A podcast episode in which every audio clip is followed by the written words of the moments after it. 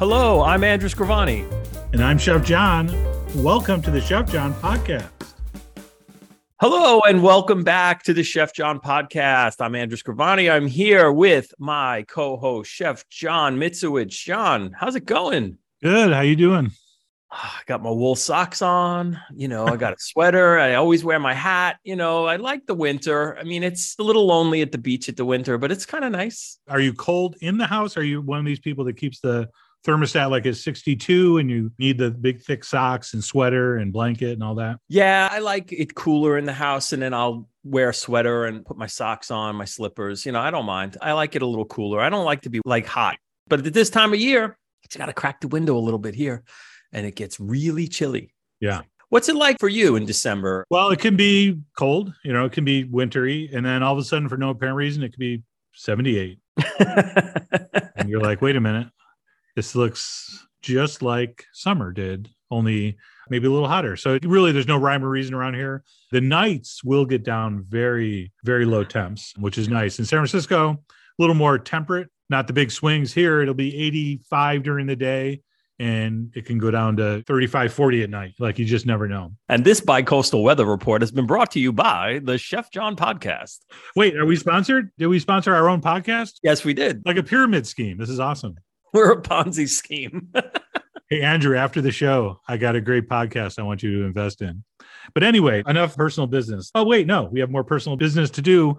I believe this is the part of the show. And if you've never joined us before here on the Chef John podcast, many people's favorite part is the beginning where Andrew tells you how to get a hold of us and how to let us know that you're enjoying the show. This is true. We hope you've enjoyed our episodes because this season we have really enjoyed making them for you. And I know we're coming close to the end of the season. We still got another one to go. But we just want to do a little bit of housekeeping here to remind you that even though we've been telling you this the whole season, we know that you love to hear it. So please consider leaving us a review on your podcast platform of choice, along with what, John? A five star rating would be nice. If you're going to be there and you're leaving a rating and a comment, go five stars. You got to go all out. You got to push all the chips to the middle of the table on this one. These ratings and reviews really help the podcast. So we thank you for taking time to do that. And we always appreciate the time you spend with us. We also want to encourage you to interact with us on Twitter and Instagram at Chef John Pod. We love your comments and suggestions, so keep them coming. And finally, you can leave us a message on our website, thechefjohnpodcast.com, or leave a voicemail, you know, John's favorite part, and we could feature it on a future show. That's right. In fact, so few people call. If you call, you have a good chance of getting on. I'm, of course, kidding. You really have very little chance. That's also kidding. It's somewhere in between those two jokes, is actually the reality of the voicemail line. But all kidding aside, any interaction is greatly appreciated, especially if it comes with that elusive five star rating. We would love some of those. But anyway, more importantly, tell us what you think. We'd like to hear from you. Absolutely. That'd be great.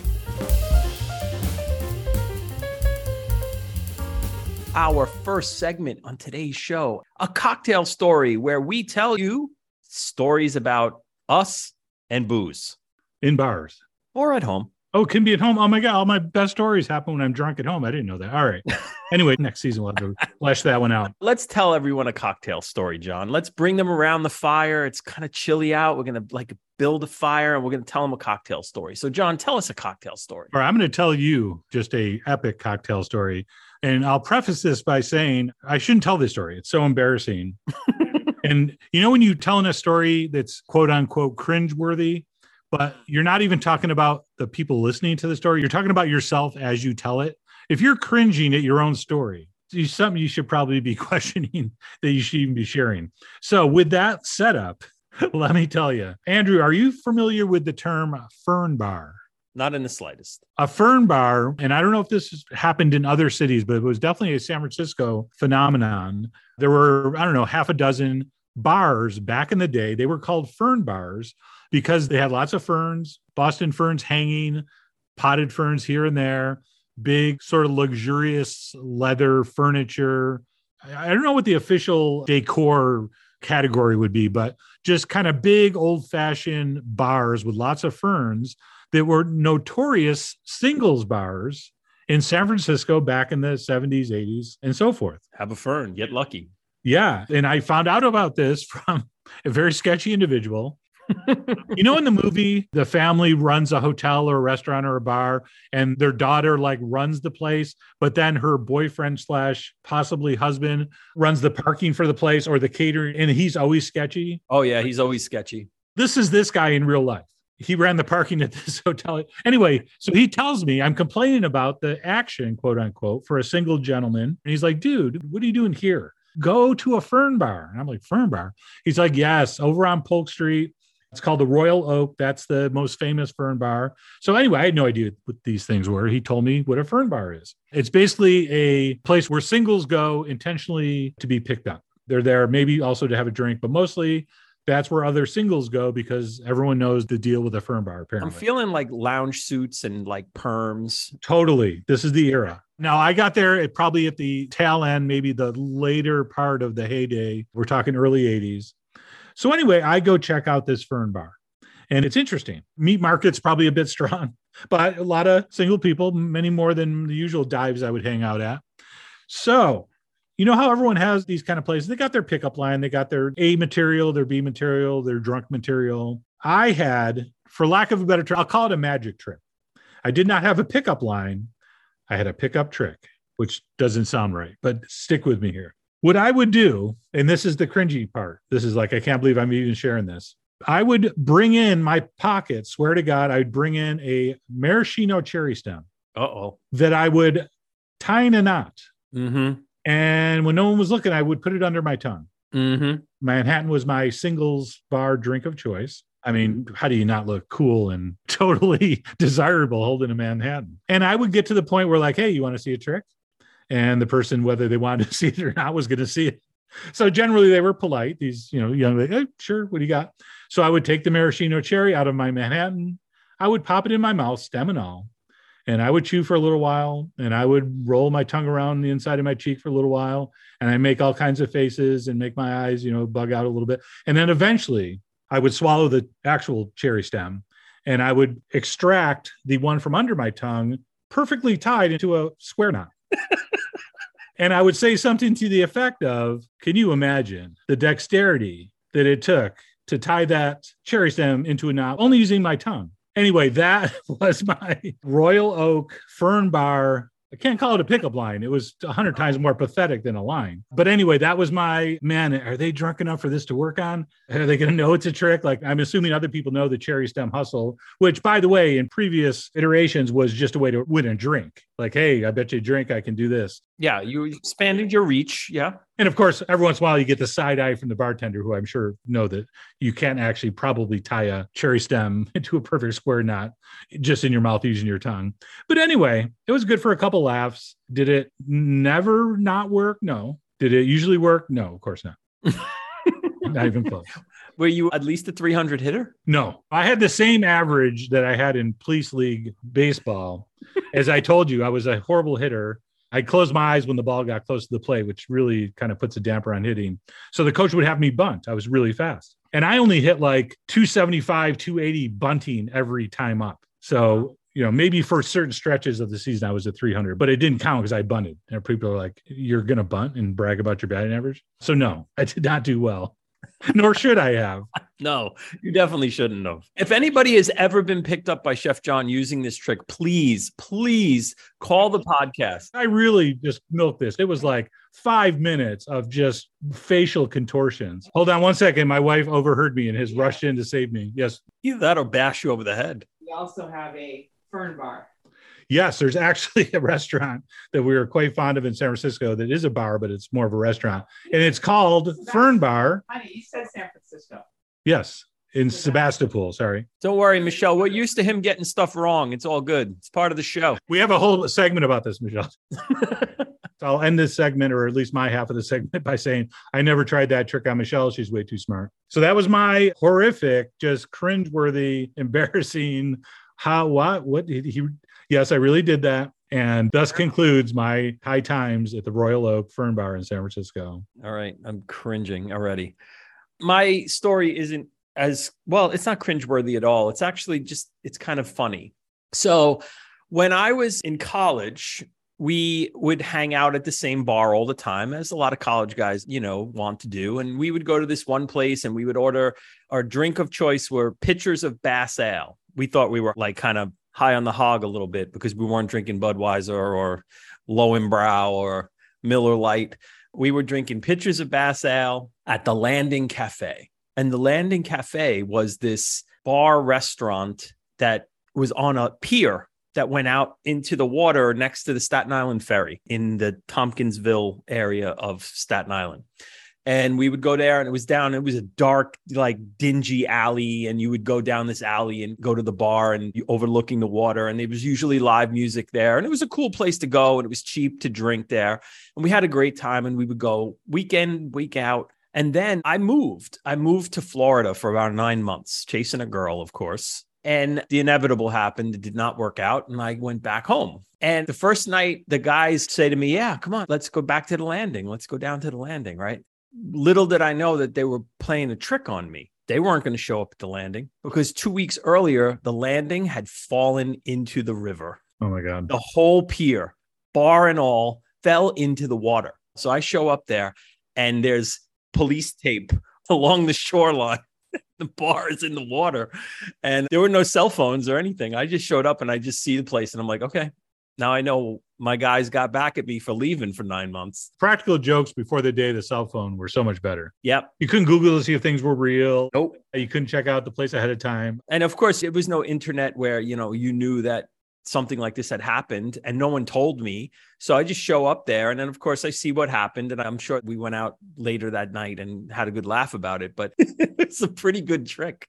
You know, like the bar had fallen into the water. You could see it. It was like in there and it was like sideways, half sticking out. What a mess. And that was it. All the college memories and the live music and the pictures of Bass Ale fell into the New York Bay. And that's my cocktail story. That is tragic, but also somewhat amusing, as all good stories should be. Absolutely. Yeah, I can tell you see you standing there. Yeah, they got me. They got me good. All right, very good story. Way less cringy and embarrassing than mine.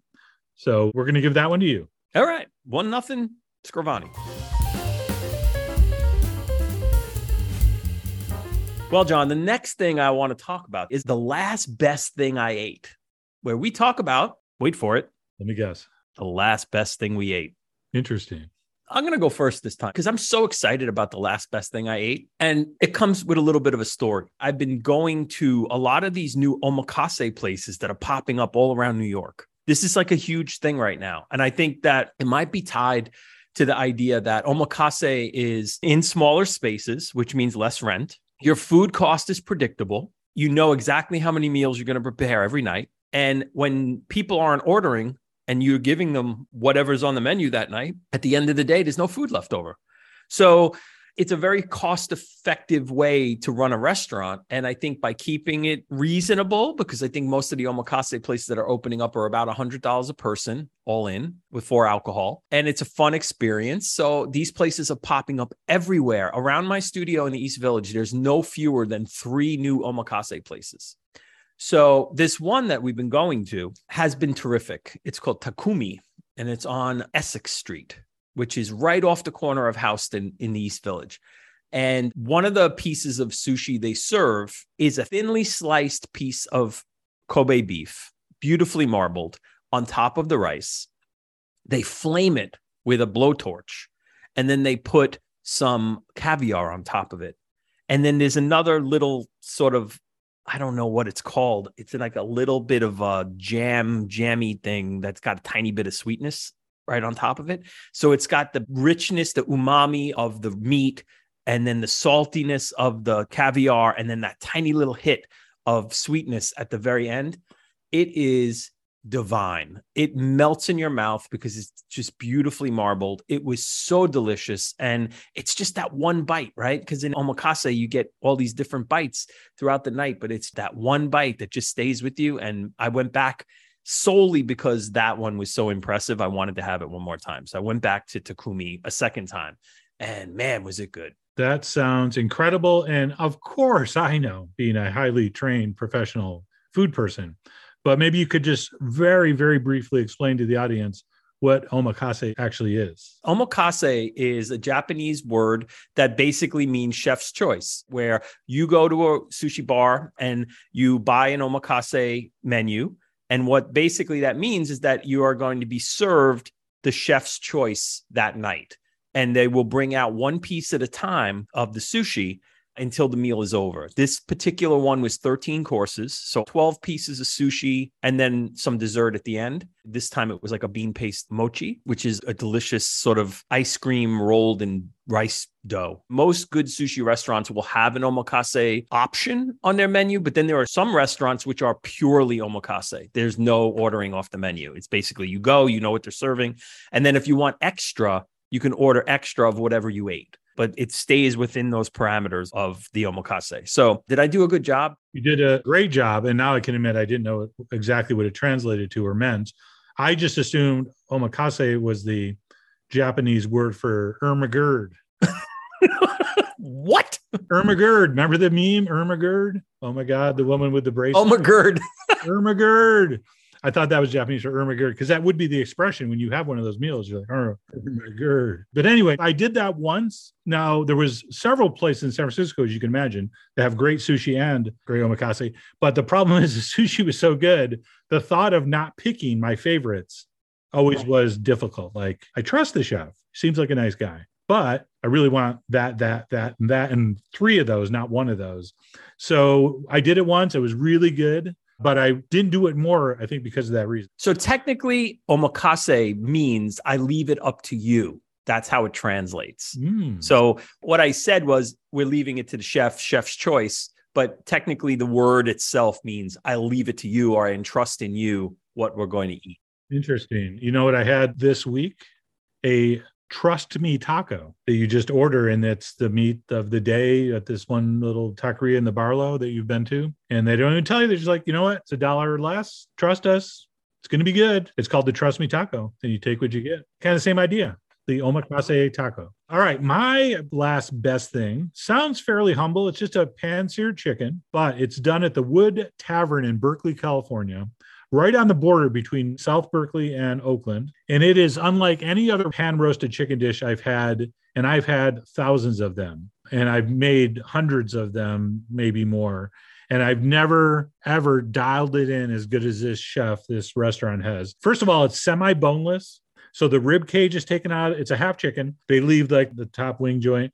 Then the leg is pretty much boned out except for just the leg bone itself. So very easy to eat, lays nice and flat. If you can imagine like a spatchcocked whole chicken, this is a spatchcock like half chicken, very flat, almost all meat. They sear it in a hot pan, skin on, of course. People roasting chicken without the skin, please check yourself. So they sear it in just copious amounts of clarified butter. Now, when I list my secrets of why restaurant food tastes better than your food at home, it's higher heat, more salt, and of course, number three is copious amounts of butter. Absolutely. Whereas we at home, we throw in a teaspoon, a couple teaspoons, just enough to you know lubricate the bottom of the pan. In a restaurant, this is a ladle full of clarified butter, like a quarter of a cup, just to start off with.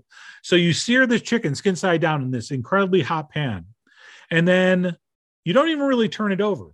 You just put it in the oven like that. So now it's going into like a 500 degree oven with the skin already seared to the pan, and the whole chicken's roasting, the half chicken by whole chicken, where it roasts for about, I don't know, 20 minutes or so. And then they plate it up. But before they plate it up, they deglaze the pan with wine and lemon. They throw in more chunks of butter. It's served with bitter greens like endive, escarole that they've coarsely julienned. Michelle says chop. Well, it's a rough thing. It's ribbons. Let's go ribbons. And they do fingerling potatoes and they reduce it down. So it's just the most richest, incredible pan sauce. And as if that wasn't enough, when they serve it or right before they serve it, they sprinkle the top of the chicken skin, which is now already super crispy, with this incredible breadcrumb mixture bread, garlic, herbs. Did I mention the butter? More butter. Yes, more butter. They pack that on top and they finish it for a few more minutes in the oven. So it is just a tour de force of texture and flavor. And the chicken is because it just went from scratch raw in the pan to your plate. It's not like pre-cooked and dried out. Like some restaurants will pre-cook have chickens and then they'll finish them, which is a lot easier, by the way. But they go a la minute, as we call it in the business, right? The last minute, whenever it's ordered, it's cooked. If you're ever anywhere near Berkeley, California, please do yourself a favor. Go into Wood Tavern, make sure you have a reservation, small place, and get the chicken. And do not let the generic sounding name fool you. It is one of the greatest chickens ever to grace a plate in this universe and maybe others. All right. Well, that's a bit of foreshadowing, John, to when we get to pairings about this world or some other world. Yes. And by the way, before we move on to the next segment, I would like to reiterate the escarole was roughly chopped, not julienne. But anyway, that was the last best thing I ever ate. Sounds amazing. Well, as I alluded to, John, a little bit of foreshadowing because guess what time it is? It is time for pairings, our favorite segment here at the Chef John podcast, where we tell you what we're watching, what it makes us want to eat.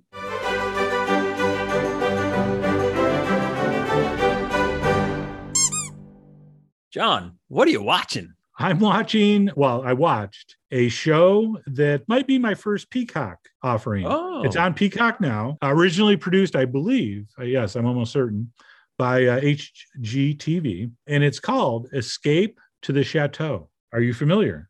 Not. Okay. Well, this is a great show, and I will give credit where credit's due. This is a Michelle suggestion, a Michelle offering. So if you don't like it, we're going to blame Michelle. I love this show, but as much as I love the show, Michelle really, really connected with the show, like so many different things about it. But we'll get to those in a minute. The show's about a couple who have obviously totally made up names, but I love them. Lieutenant Colonel Dick Strawbridge.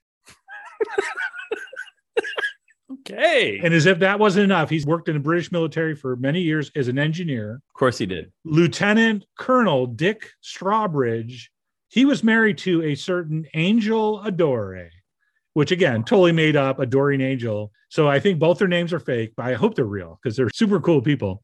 But anyway, their partners married, lived in London, I believe. She's a designer, an artist, very talented crafts master, crafts mistress, whatever, can make anything out of anything. Really great eye for design.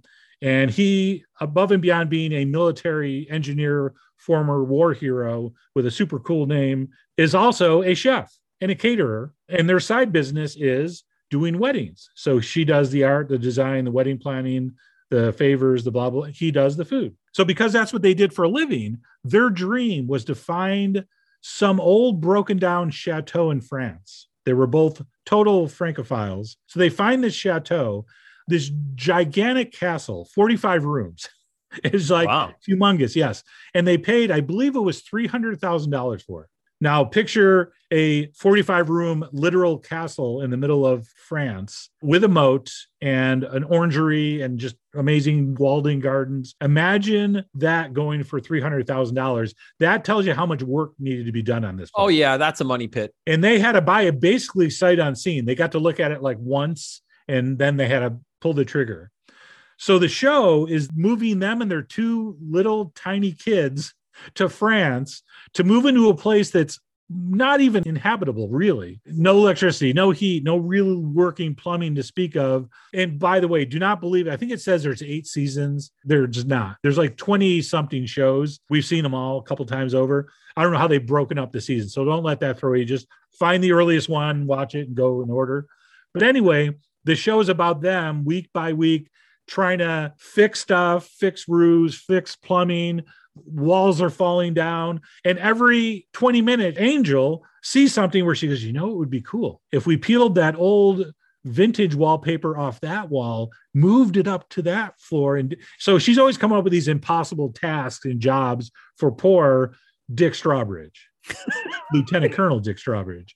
So the reason Michelle and I loved it so much is we started really getting into this when we first moved in to do remodeling into Kismet. We weren't even living here full time yet. We were doing a couple nights here. Your kindred spirits with Dick Strawbridge. We would watch TV on this little broken down, like 24 inch TV I brought up from San Francisco. And we'd sit on office chairs. We didn't have furniture. And that was our show. And as we'd watch that, we're like, we're kind of doing that. So anything we would have struggled with that day, like, oh my God, the paint wasn't drying. I just put my foot in it. Like that paled in comparison to this poor couple. Like at least we got electricity.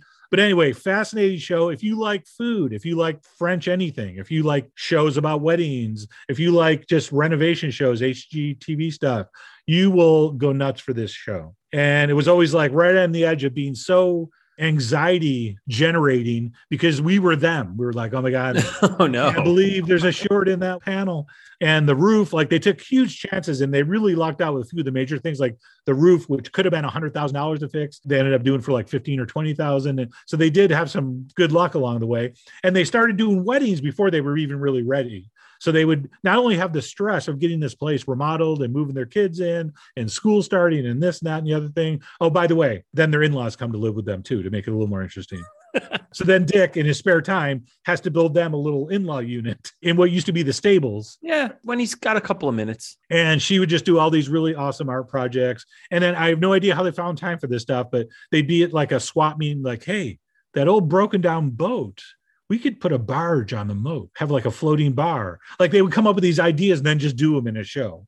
Like find an old van and do like a catering cart where they could serve drinks at the wedding because the bar was too far away from where they did the weddings. And anyway, it was just a very rich menu of everything that we loved at the time and still do. But we were just getting into this place and the trials and tribulations of you know a fixer upper you've been there and watching them do their thing and they're you know like michelle and i not to get sappy total soulmates total like you wouldn't want to do it with anyone else than the person you're doing it with.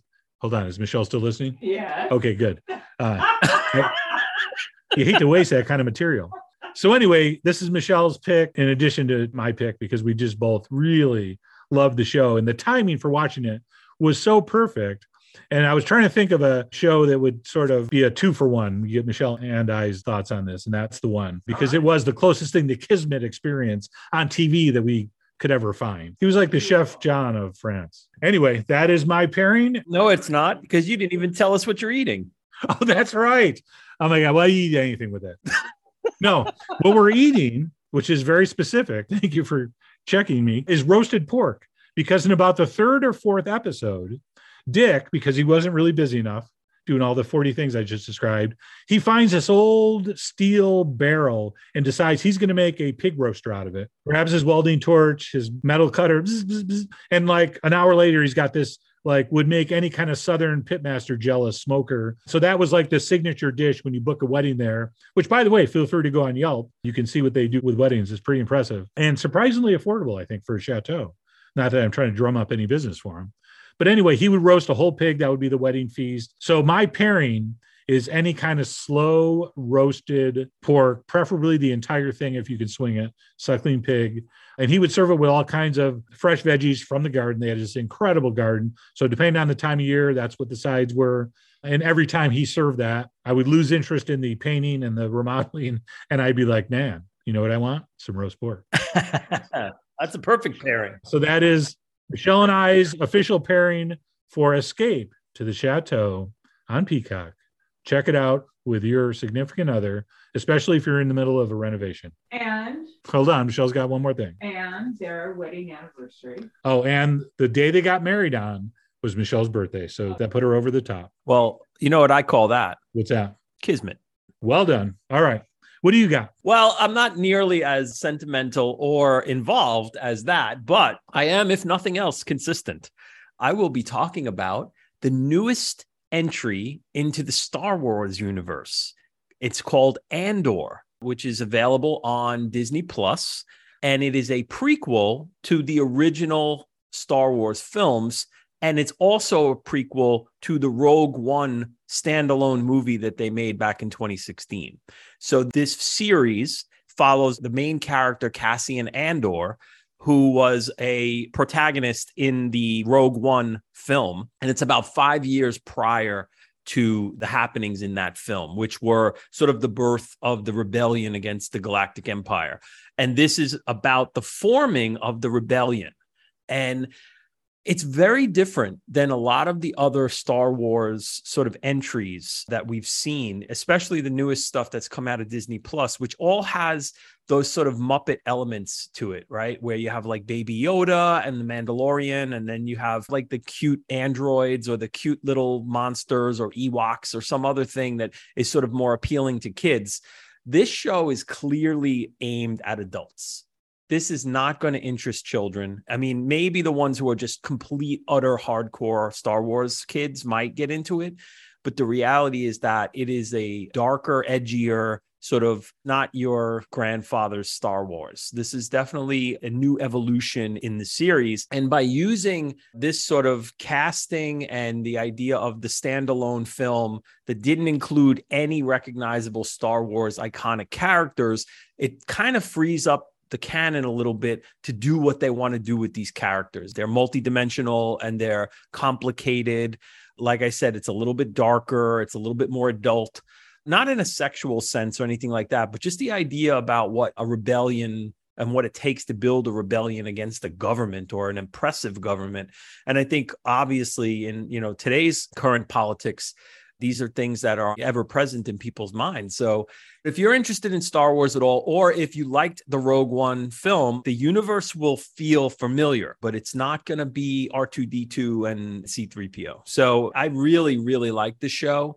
I didn't know what to expect from it. I did see Rogue One, but I didn't really remember it. So I tuned in, and the first episode, I was like, "Whoa, this is dark and this is different," and uh, I really liked it. And it's not as sci-fi sort of forward as some of the other stuff. It's really just more drama. And my pairing for this is a little bit tongue in cheek because there's a character who's sort of a bit of a bad guy in it.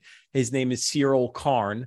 And at a certain point, he gets banished from the Empire because he made a big mistake and had a whole bunch of people killed.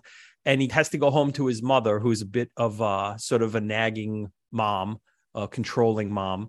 And this is a guy who was like all bluster and whatever. And he was sitting there at the kitchen table eating sugared cereal with the blue milk that you always see in Star Wars.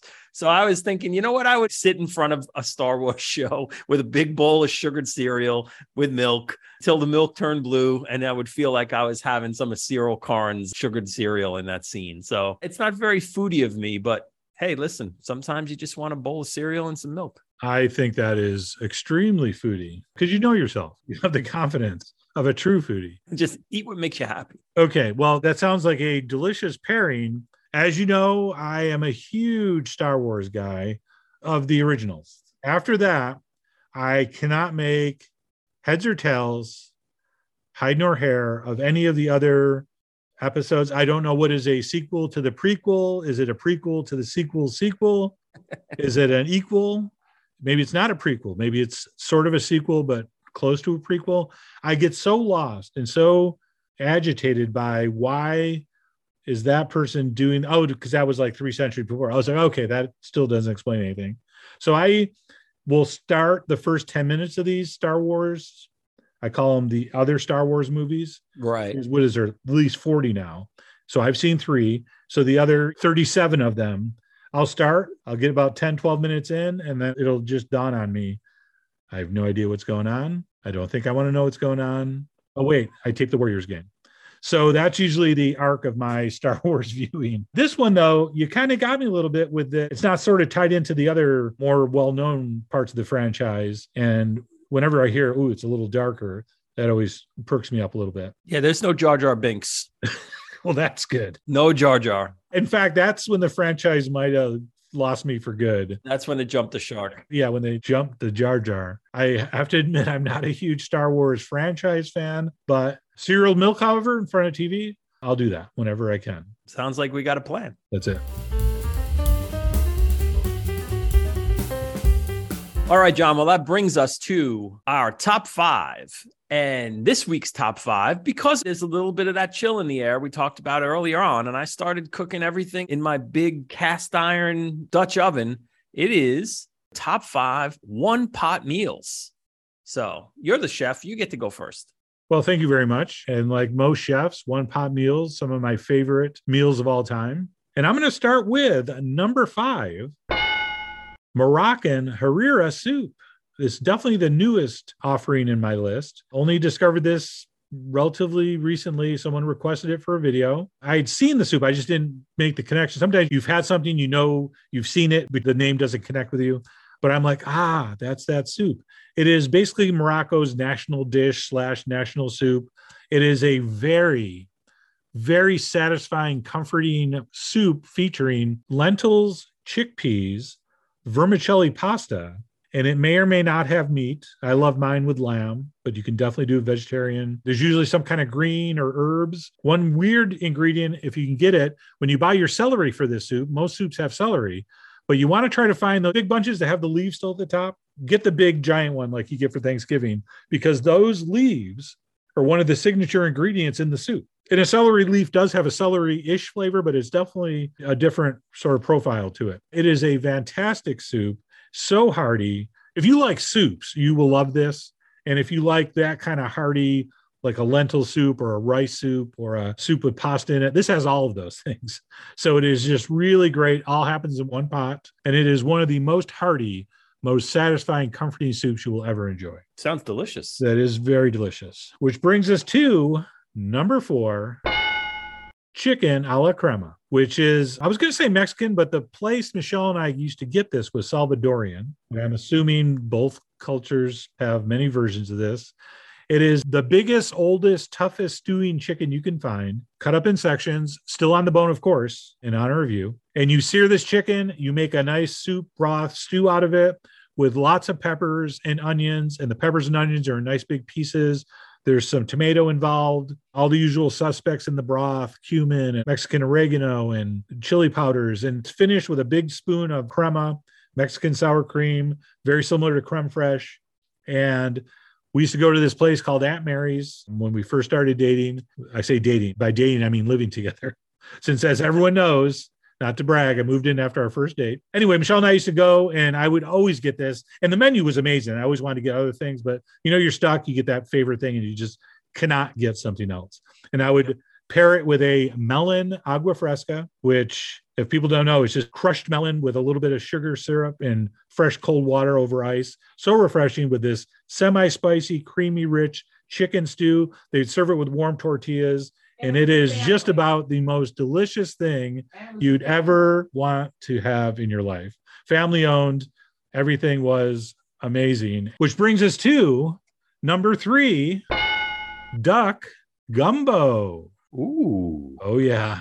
Now, I've told the story of Michelle and I's trip to New Orleans. I won't recap that. But anyway, we had an incredible duck gumbo at the Ritz Carlton there, which inspired me when we got back to San Francisco I'd made gumbos before, but I'd never made duck gumbo. And just regular gumbo has to be on everyone's top list of one pot meals of all time. It doesn't get much better than a perfectly made gumbo. But when you use duck instead of chicken, whatever you usually make your gumbo out of, and you sear that duck and get all that duck fat rendered out, and then you make the roux of the gumbo with that duck fat, you are taking this thing up to a whole other level of deliciousness. And as everybody knows, the key with a great gumbo is the roux. It's that flour cooked for hours with that fat, whether it's oil or clarified butter, or in my case, duck fat. And you got to cook it to just a nutty chocolate brown, no blonde roux here, because that's what gives the dish really its depth. I need to pause you there, John. Yes. Tell the audience what a roux is and tell them why it's so important that it gets to right before it burns. Well, a roux, just generically, generally in cooking, is just a mixture of any kind of fat with an equal amount of flour that you cook into a paste, and it's used to thicken stews and soups. I don't know if anyone's had a bad stew or soup that has that raw, pasty flour taste. Yeah. That's what happens when you don't cook out a roux, as we call in the business. So, generally, a roux, you got to cook until it smells like cooked pie crust. Then you know your roux is done. That's for regular roux, like you're just thickening up a gravy or something. For a gumbo, though, the whole funky, deep, dank, kind of swampy flavor profile is from a very well cooked roux, almost borderline overcooked. And then right before it's about to burn and be inedible, it reaches that, I don't know, is it a half life? There's got to be some cool scientific term I can use. But anyway, it reaches that point Let's go with Event Horizon.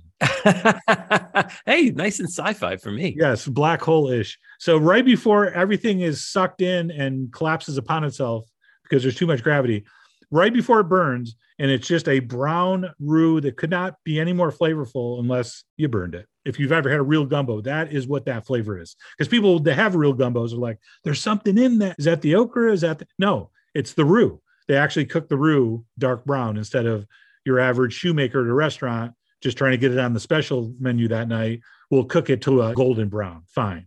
But if you really want the true brackish, black water, swampy, real deal gumbos, you got to go almost too dark. So, my experience with what you're describing was spoken of by a woman named Maud Ancillay, who is sort of the first lady of Cajun cooking. Mhm. I had the pleasure of meeting her son at a certain point. I told the story of the cochon de lait, and that was at his home. So it was his mother.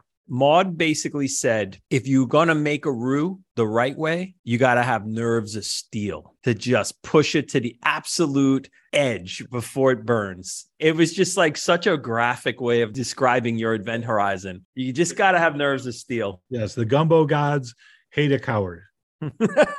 yes. They will punish any hesitation. If you think a hollandaise can sense fear, wait until you get into the world of gumbos. Which brings us to uh, number two, pasta fazool, which I spelled in the good old Americanized restaurant version F A Z O O L, just to make you and your ancestors crazy. May I just alert the audience as to how the word has been bastardized? Yes. Because the word for bean in Italian is fagiolo, and pasta fagiolo is the dish that he's describing. Yeah, so I said pasta fazool. so anyway, yes, that's what it's supposed to be called. Pasta. Isn't there an e in there? Pasta fagioli, something like that. and by the way, whenever I say it in Italian, Andrew's like, go back to the Americanized. So I'm going to go pasta fazool, but you guys know what we're talking about. Pasta, beans, very flavorful broth, which hopefully has some kind of meat in it, sausage, scraps. Don't use your good meat for pasta fazool. Roast something, eat the leftovers, do something else with the leftover leftovers, and then with the leftover scraps, like here, what do I do with this stuff?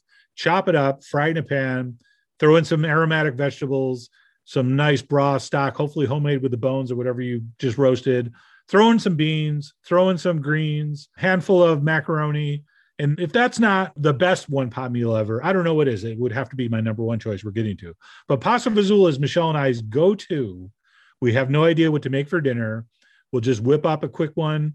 You're going to make, of course, a big soup kettle's worth. So you're going to have it for two more days to catch all for any and all seasonal vegetables, any and all kinds of beans. For whatever reason, I don't know why we don't use all the pasta, but there's always like some handful of weird shaped pasta in your pantry. Like, why didn't I use that whole pound of bow ties? Why do I have three ounces of bow tie pasta? So whatever you got left over, throw it in. It's even legal to put in two different shapes. Anything goes with pasta fazool. But anyway, that has always been one of my all-time favorite comfort meals. Something we make at least once a week, if not more. Which brings us to number one. I don't know how to say it in Italian, so I'm going to say it how I said it growing up. Ciabatte. It is a vegetable stew, an old Italian country favorite, which we called ciabatte growing up because the real name is giambata or is it giambota? Jimbota. Which my grandparents and aunts and uncles shortened to ciabatte because they just dropped the end of every word off. Yeah, that sounds about right. Regat, prosciutto. So anyway, we only got the first half of all the words, which is why I talk like I talk now. But anyway, what was Jimbata became Chabat. And then for the kids, it was Chabat, because that's how we said it. So for the first 17 years of my life, I thought it was literally Chabat. But this was the most common lunch during the summers growing up. Always was the exact same recipe. I know this sounds insane, but stick with me here. You cut up a package of hot dogs and you cook it in some olive oil and or butter. Then you add your water, your crushed tomatoes, green beans, green peppers, zucchini, and lots of potatoes. And you cook this vegetable stew that gets flavored subtly with this beefy, smoky, garlicky goodness of hot dogs, which is shockingly appropriate for those other flavors. And you cook it into a soup. Once all the veggies are tender, it gets ladled into a big Italian soup bowl, which, if you're not familiar, it's a soup bowl that's way too shallow. Yep. Italians never did perfect the soup bowl technology. it's either way too deep of a bowl or it's a plate with a half inch lip on it that they call a bowl. And they always insist on filling that up to the brim with dangerously scalding liquid. So if you've never had soup with Italians, that's what you're going to get. Be careful. But anyway, my grandfather, grandmother would ladle that up. We'd always have some stale bread next to it.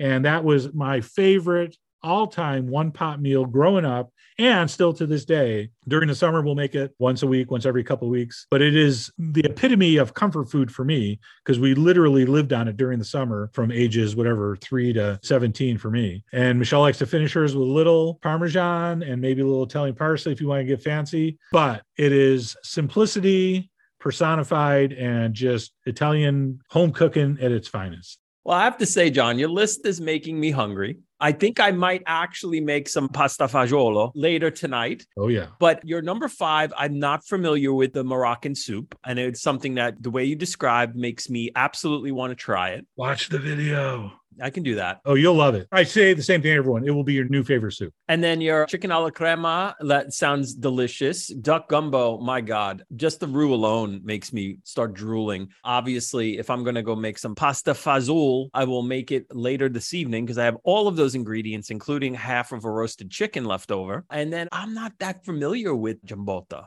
So I love the idea. I mean, I can see the seasoning of a really garlicky hot dog or a piece of sausage in there to kind of season all that other stuff, and it would be perfectly appropriate, like you said. So that's something that I may actually dive into a little bit. And it's funny you mentioned that because I've served this for guests before, and I always wimp out at the end and I will use like a sweet Italian sausage instead of the hot dog. And then I'm always like, you know what? I should have done it with the hot dog. It's better with the hot dog. Go for the hot dog. You know, I'm surprisingly insecure about this kind of stuff. If anyone tried jambata and was like, yeah, vegetables too is not that exciting, do me a favor, just throw some sauteed hot dogs in there and let it simmer for an hour and you'll see. I can imagine that. I have my own top five list to share with you, John. Mine is surprisingly French. Maybe it's just the cookware. At number five, coq au vin chicken and wine, which is a classic French dish that quite often has mushrooms and it has vegetables and sometimes a little garlic cooked with wine, usually a red wine.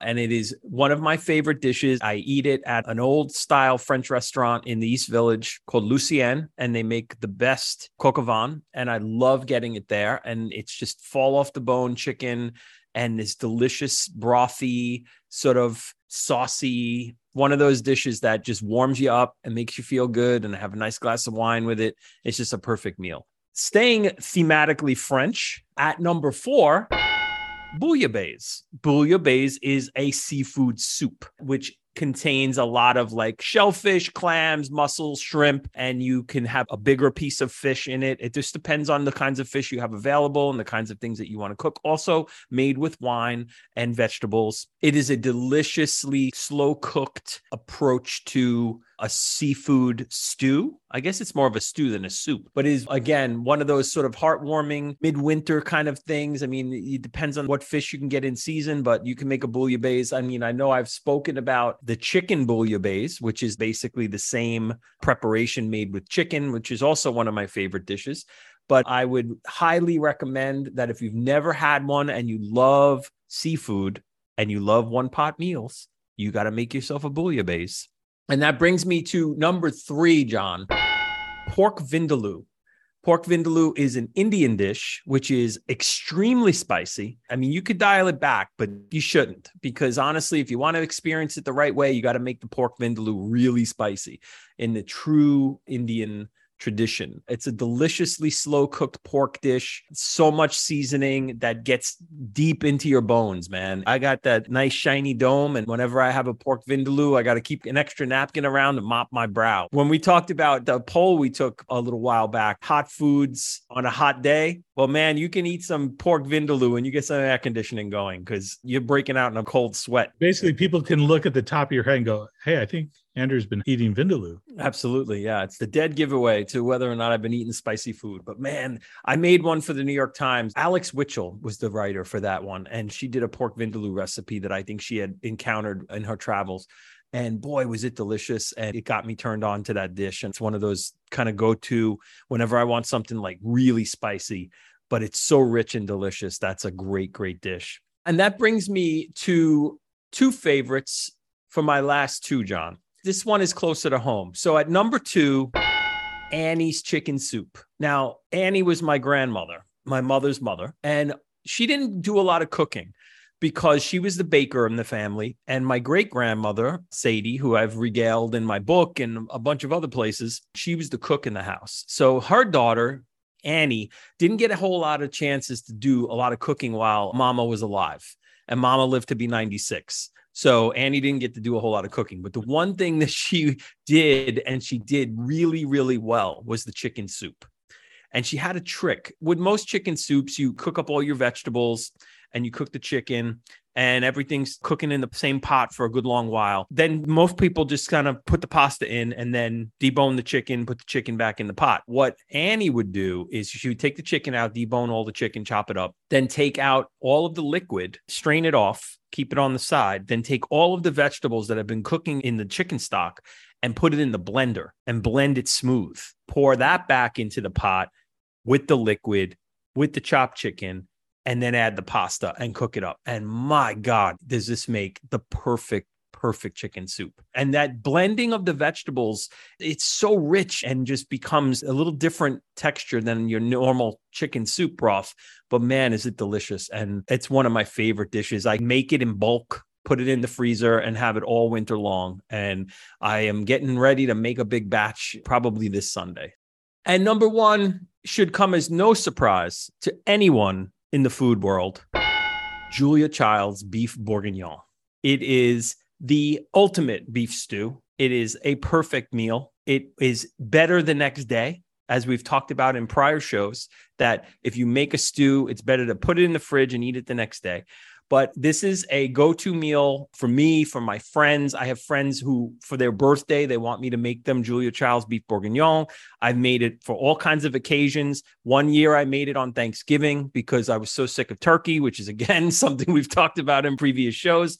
So I will cap my list with a pure classic. And again, my nod to French cuisine, Julia Child's beef bourguignon. What do you think, John? I love it. I love the list. I love every single thing on it. I mean, that could be my list. I love all those things that much. I don't know specifically something like Annie's chicken soup, but a chicken soup in general, of course. How is there any better of a one pot meal? And yes, that old trick of smushing in the aromatic vegetables into whatever you're making is a great one to do. I mean, doesn't matter what the meat is, doesn't matter what the soup is, the sauce, the stew. Smash some of that stuff in, especially if you were going to strain it out anyway. And it really never hurts. It only usually makes things better. So your number five, au I love it except some bad memories from prep cook days when you would make the authentic version with the pearl onions. Oh yeah. Oh, what a crappy job that is. Oh man, that's the worst job in the kitchen. And please save your cards and emails about oh you just blanch them in water and then you you still have to peel them. It's nominally easier if you pop them and boil them for sure, but you still got the paring knife out and you still are going one by one and it's like peeling grapes and it's just not the most fun job but the dish is magnificent although i will insist to make a proper one you start with some salt pork or some or some bacon or some, some lardon and you render that out and then brown your chicken and go from there so yes love the vin although mine is usually a mashup of vin and more of like an italian hunter's chicken type oh like a cacciatore, yeah. yeah. Uh, but same difference, same buzz, same one pot meal. Number four, bouillabaisse. Absolutely, it's a stew, not a soup. So I'll just say that you got to make sure it's thick enough to count as a stew. Otherwise, we're going to have issues. And don't forget the rouille. You got to have the rouille, which, if you're not familiar, is a very simple paste made with stale bread, usually some kind of red pepper, garlic, olive oil. You smush it, you smash it, you mortar and pestle it, and you put a spoon of that over your bouillabaisse, and it just makes it that much richer, that much more something, something. Do not forget the rouille. I thank you for chefifying my list, John. Pork vindaloo, I will only say that, fun fact, it's originally a Portuguese recipe that made its way to India with, I'm assuming, Portuguese conquerors but apparently they brought that flavor profile, which is why it has the wine. And then it was a mashup of cultures. And somehow tamarind paste got involved. But anyway, it's a fascinating dish, but it's really originally a very simple Portuguese dish, just pork preserved, cooked in wine vinegar, and then browned after it's pickled, basically. So it's quite a bit different.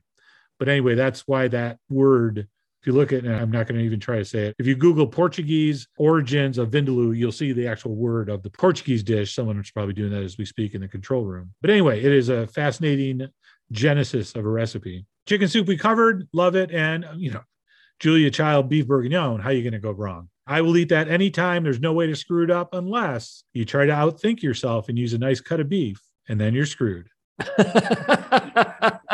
Deepest, toughest, most sinewy piece of meat you can find, preferably from somewhere lower down the legs of an animal. And that's what you want for your beef bourguignon. Something very, very fatty, lots of connective tissue, collagen, which, as you well know, turns into gelatin once we stew it.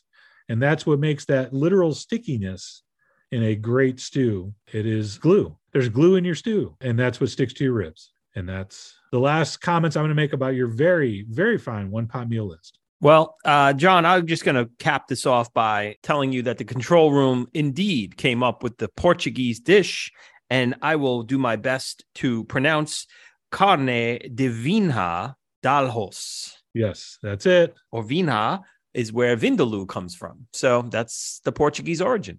So there you go, people. If things ever slow down at that next cocktail party, you can always, hey, I hate to change the subject. You guys know where the name Vindaloo comes from? Anyway, feel free to keep that in your back pocket, people. As you know, here at the Chef John podcast, we love giving you a peek behind the curtain, stories as visual food artists, and some of the things that we go through, either the triumphs, the failures, or just some funny stories. So, John, give me a peek behind the curtain. All right, I would love to. Here we go. Pulling it back. You know what doesn't stay the same all year? Uh, You're like, wait, give me a second. There's like a hundred million things. No, what I'm talking about is the hours of usable, filmable, photographable daylight. oh yeah, Oh, you go from too many to not nearly enough. not nearly enough, man. So this time of year, you're lucky, really lucky if you get a couple decent hours of light, Mm-hmm. which for regular folks, not a problem. You maybe suffer from a little seasonal affective disorder, or as I call it, seasonal defective disorder. But for us poor recipe video people, ladies and gentlemen, and others, we have a problem in the winter. We try to do the same amount of work in a day as we did in July in December, and it doesn't quite work out because you know you only have that very small window of beautiful light. And if you make a mistake or something doesn't go quite right, which is every shoot, every video, you are in trouble. If it's July and you're talking about like an 18 hour day, big deal. You just make it over. You could drive to the store, get all new, drive back, have a beer, watch a TV show, and still have time to film it. Whereas this time of year, you got one shot, you got one chance. And you know, a great way to make mistakes, try to go too fast Oh yeah. try to think about it try to realize you're running out of light in time you will guarantee make more mistakes and it's just a vicious cycle. So peek behind the curtain for this time of year when you're doing video recipes also trying to get some decent photographs. Everything has to go perfect and even if it does you might run out of decent light. So uh, very much of a challenge this time of year. I try to think of things that are kind of quick and maybe a little simpler. Unfortunately, this time of year, those aren't the recipes we're doing. Not at all. We're doing slow cooked, long braised, slowly stewed. Make sure you preheat the oven and let it heat for an hour. So it's all the foods that you need all day. That doesn't work in the winter. And the recipes I should be filming in the winter are the ones you do in the summer when you got all day and they only take five minutes, like a quick sandwich or something. So it is very opposite the types of recipes and the type of daylight you get and amount of daylight. And that is my peek behind the curtain. Oh boy, man. I am so familiar with that peak. You preach, brother. Just preach because food shoots of any sort, video, stills, whatever, you're working and you're chasing daylight. Back when the cameras weren't that great, it was even harder. Now the cameras are a little bit better in low light. So you get a little bit more time out of it. Right. But man, if you started in daylight and you are running out and then you got to try to switch to artificial light, that's going to be a giant holy mess. And that's the thing. You got to kind of decide I'm going to need to use studio light throughout the whole video. And if you do that with natural light, you get away with it. It still looks usually pretty good unless you're doing something crazy. And if you go all natural light, that usually looks pretty good unless it just gets dark, of course. But if you do the uh oh, It's 4:30 and I still got 25 minutes of shots here and I haven't even grated the cheese over the pasta I'm filming. I got to click on this light, so I'm going to turn it on really low and then I'll maybe I'll turn it up a little and that never works. nope. anyway, It is the bane of our existence. Unfortunately, the sun gives us everything we desire for food visuals. It gives us beautiful food and it gives us beautiful light, but it switches it up when we need it the most. So I am so intimately familiar with this struggle. So, John, thanks for sharing that. I'm going to pull the curtain back. That was enough of a peek and I'm going to let you go now. I will open my curtain now. And my curtain right now, if you opened, is my studio filled with boxes of props that I have buried myself under over the course of 20 years in this business. And the problem with being a prop collector and having a bit of a prop house is these things pile up and a lot of things go out of fashion and then they come back in fashion. So you don't ever want to get rid of anything. And when you realize that you have 5,000 pieces of cutlery and a couple of hundred platters and 25 cake stands and space is limited, it becomes a bit of a burden. Right now, I'm at that crossroads at my studio where I don't want to let go of this stuff, but I got no choice. I have 100 surfaces and I have an entire floor to ceiling shelf unit filled with glassware. And honestly, I look at this stuff and I'm like, I have all these fond memories of it. I can connect the visuals I've made with the props. I love seeing them there. It's almost like when you have books, you know, you're never going to read them again, but you love having them there because they remind you of when you read the book.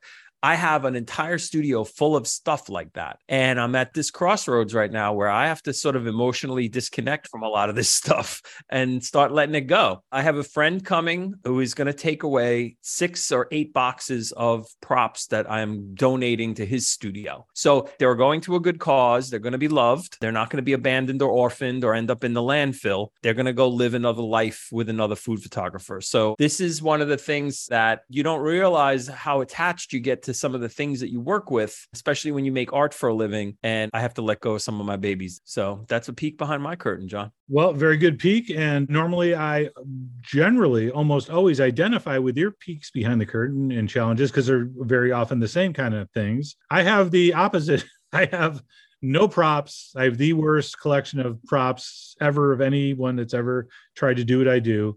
I use the same four plates and the same three placemats. I have one napkin.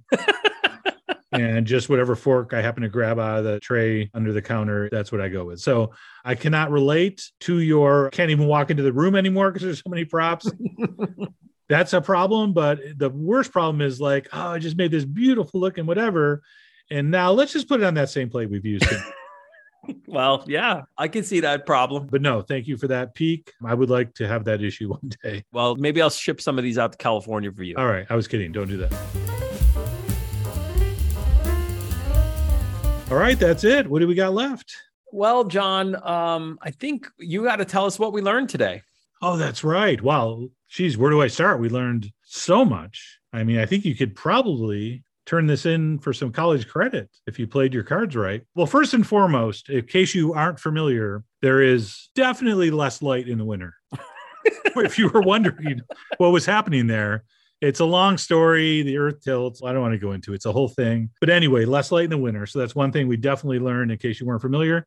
We also learned that if you need a few kitchen tools, items for your culinary adventures, I know a guy who might be selling them out of the back of his car at a parking lot somewhere on the Jersey Shore. I'm sorry, Jersey coastline. Thank you. And I had to chuckle when you mentioned you might have someone coming over to help you out. You know the old saying, a friend will help you move. A really good friend will help you move a body.